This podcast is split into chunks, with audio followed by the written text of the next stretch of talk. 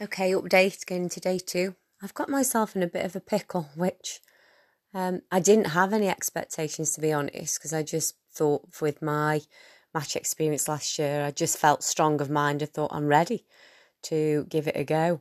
And um, yeah, coming into this morning, so I've just got 320 likes, which I'm trying to sift through, and I'm messaging 10 people, which are 10 good people, quality people. So I'm in a bit of a pickle at the moment, and it's kind of in the what am I doing? And how the heck did it go from naught to 200 in 24 hours?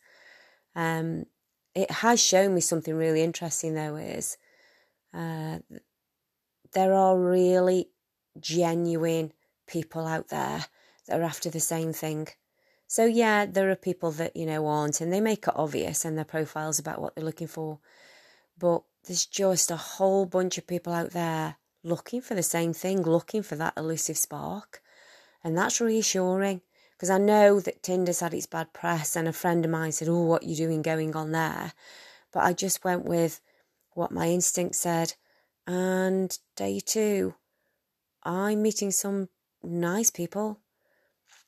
Okay, I also seem to be a pin up for the age 60 to 70 bracket, which I've got no idea when I've put my filters in for ages. Um, but you know what? Age doesn't have a number, and everybody deserves to find that love. So, so far, I'm keeping my ego well in check, and it's a good journey. But the 10 messaging, I'm getting myself into a pickle.